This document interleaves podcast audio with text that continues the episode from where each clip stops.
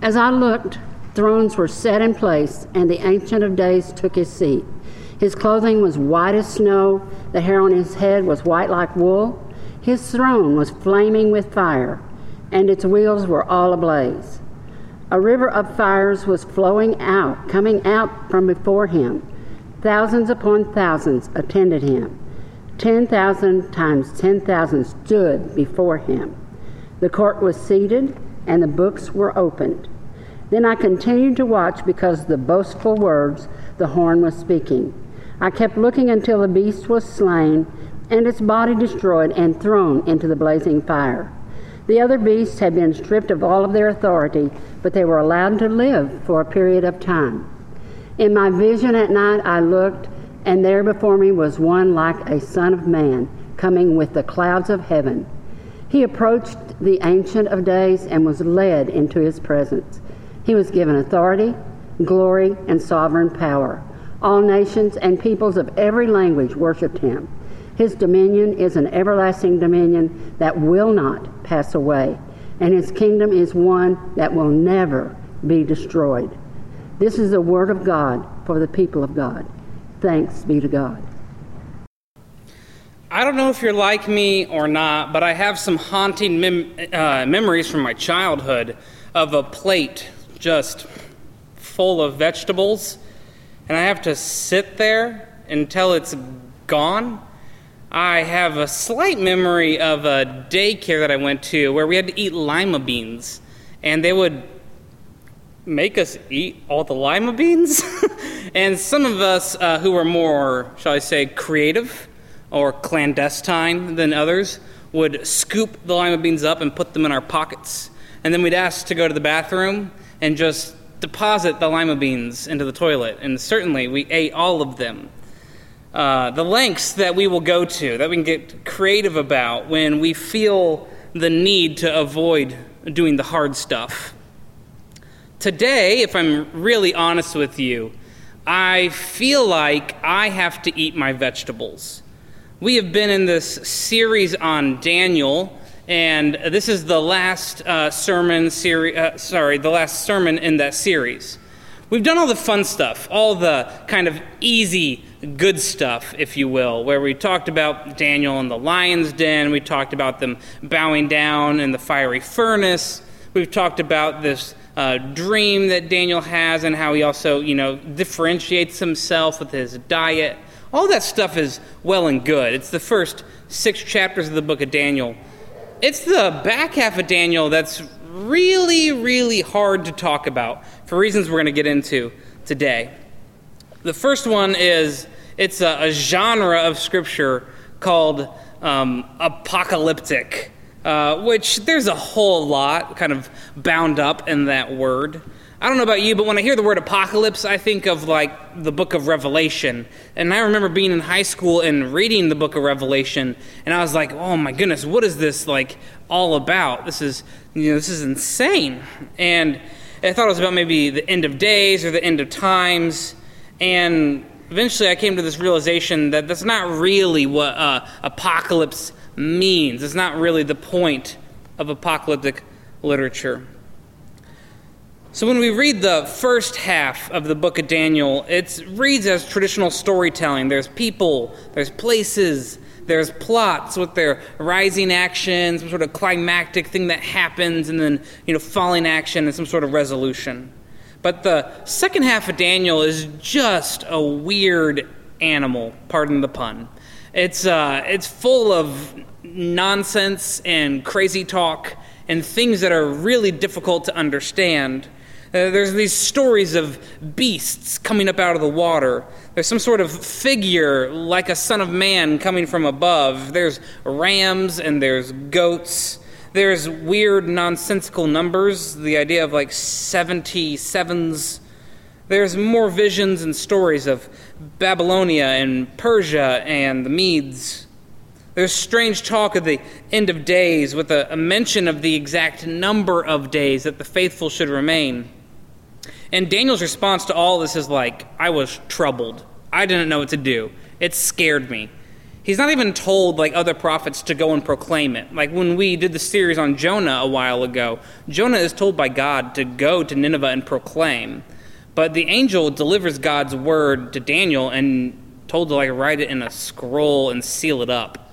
And Daniel's like, what do you want me to do with that nightmare fuel? like keep it in my mind? Uh, do I get to tell anybody about this? Do I get to go to therapy? Do I? What do I do? And God's like, just seal it up. You'll know when. And so, much like Daniel, who's probably troubled with all this stuff, I mean, so am I. What in the world am I supposed to do with the back half of Daniel? As a, as a preacher, as a pastor, what am I supposed to say about it? As a, as a believer, as someone who follows Jesus, how am I supposed to live that out? What's it, what's it do for me? Is there, is there anything? Can I apply it at all? Or is it locked in some faraway time and place to a different people? Or is it locked in some faraway time and place to a future people? Or does Daniel matter today, here, and now in our life? So, as I wrestle with some of those questions, as I wrestle with the back half of Daniel, I am. I got three rules. Josh's three rules for reading apocalyptic literature. This should be fun. The first one is it's filled with metaphors and similes. And so everything means something else. Uh, this is true of any apocalyptic literature that you read, whether it's Daniel or Revelation. Everything means something else. It's filled with metaphors and similes. I have a, a, cousin who I was very, very, very good friends with when we were little uh, boys. We'd play Legos together. Uh, and then time and distance, you know, uh, we went our different ways in life. And recently I had the time to sort of reconnect with him. His name's Seth, and he's, a, he's an artist. And I mean that in the most legitimate way uh, possible. He's actually paid for his art, which is crazy that artists get paid. And he is amazing. He's a sculptor. Um, you can uh, Google him and find his work. Uh, and he's got stuff in Glasgow, uh, Scotland, and he's got stuff in, um, in the Children's Hospital in Dallas. He did the main sculpture in the lobby there. And I think he's on faculty faculty at UT, um, last I've uh, heard. And he is um, he maintains a studio, and he, he and I had an opportunity to go to an art show in Houston once. And I'm I'm not an artist. I dabble in like painting stuff, and I'm I took an art appreciation class in college, so you know I'm kind of know my stuff. And so we were going through uh, this curated art exhibit, and I was with like literally a world-renowned artist and we're walking around and he's you know showing me these different exhibits and i'm asking him like well what is that? And then he asked me well what do you see? Or do you notice this? And apocalyptic literature is really a lot of the same features are in it it's filled with metaphor and simile and everything means something else and it's so much bigger than just that literal representation on the page the second rule for reading apocalyptic literature that I have is the metaphor is encapsulated in time, and yet it reaches past its origin. Much like when you see art, um, classical art, when you witness the sculpture of David or when you see the painting of Venus, it's profound and beautiful and it transcends when it was done and it means something still today. Apocalyptic literature is a lot like that. Let me give you an example. In chapter 7, we heard uh, Glenda read about the Son of Man coming like um, uh, from the clouds. And this is this um, kind of allusion to someone who will come and deliver God's people from the plight. Well, what is the plight? It's all those verses that we skipped on the first half of chapter 7 because it's confusing. It's really difficult to talk about. I'll summarize. There's four beasts and there's uh, the first three are described and defined and interpreted, and it's the last beast that's not. And people say, well, who's the fourth beast? Is it Rome? Is it Greece? Is it America? Is it Russia? Is it the Chinese? Is it the Japanese? Is it who? Who is it? What is it? I would say it probably depends on what season of human history you're in and how you read that passage.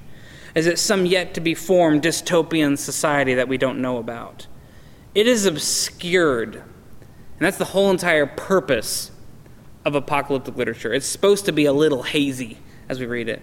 So, my third rule for reading apocalyptic literature is that you need to slow your roll when you read the sucker. you got to slow down. Not everything is as it appears to be. And when we read the genre, you have to slow down your reading. I think about the Left Behind series that was really big in the early 2000s, and how to this day there are people who read the Left Behind series and say, that is what it's going to happen in the end of days. To which I reply, you should probably slow your roll, read the actual source, and realize there's a lot of metaphor and simile in there. And so this all leaves me with just two questions for today. Two questions. One, what in the world is happening here in this text? And second, what does it mean for us today. So, as we look at chapter 7, Daniel has a vision. It's with, in the reign of King Belshazzar, who um, is already dead. And so, this isn't like concurrent with chapter 6. It's like these stories in these chapters have been spliced together to tell some sort of whole narrative about Daniel's understanding of God's ultimate power and control.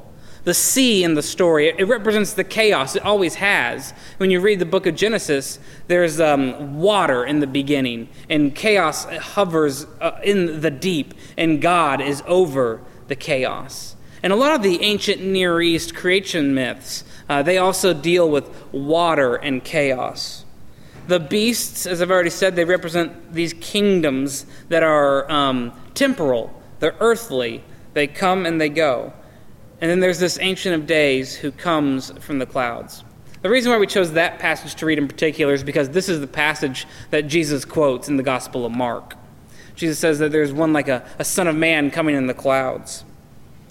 Daniel is troubled at the end of this, and he writes it all down. And so, what in the world does this mean for us today? Well, I only have a few more minutes, and I don't want to bore you to death. So I have just a couple thoughts on what it means for us today. First, as I apply my sort of general rules and thinking about this passage, I think it is about what has happened and about what will happen and about what continues to happen again and again and again. I think there will always be kingdoms, democracies, fascists, governments that oppose what our God stands for. There will always be capitalists, socialists, Republicans, Democrats, everyone in between on all sides of the aisle who oppose what our God stands for. They see people as a means to achieving national greatness, as opposed to recognizing that people are made in the image of God and that you cannot use people to line your pockets. There will always be strife and tension, no matter how hard you try to push for what you perceive as morally good legislation, because God's kingdom is here, breaking in now, and it's not yet, and coming soon. Our kingdom is not of this world. We worship a God who is making all things new, a kingdom that does not build itself up just to destroy others, but a kingdom that welcomes all, heals all, and embraces all. As we heard earlier in the baptism, it's a kingdom that's for all ages, nations, and races. And the Son of Man, Jesus Christ, is the one who rules it, not any of us. And thank God for that, that it's ruled by someone ancient of days who is all good, all kind, all knowing, all powerful, whose name is love, mercy, compassion. This is the God who will replace all the beasts talked about in the Bible, who shows us a still more excellent way to live. The rub that you and I have is sometimes we don't have the courage to believe it and to live it out. Because God invites us to be co creators of this kingdom here and now to be people of faith, hope, and love, and show people a still more excellent way, as the Apostle Paul says. In the name of the Father, Son, and Holy Spirit, Amen.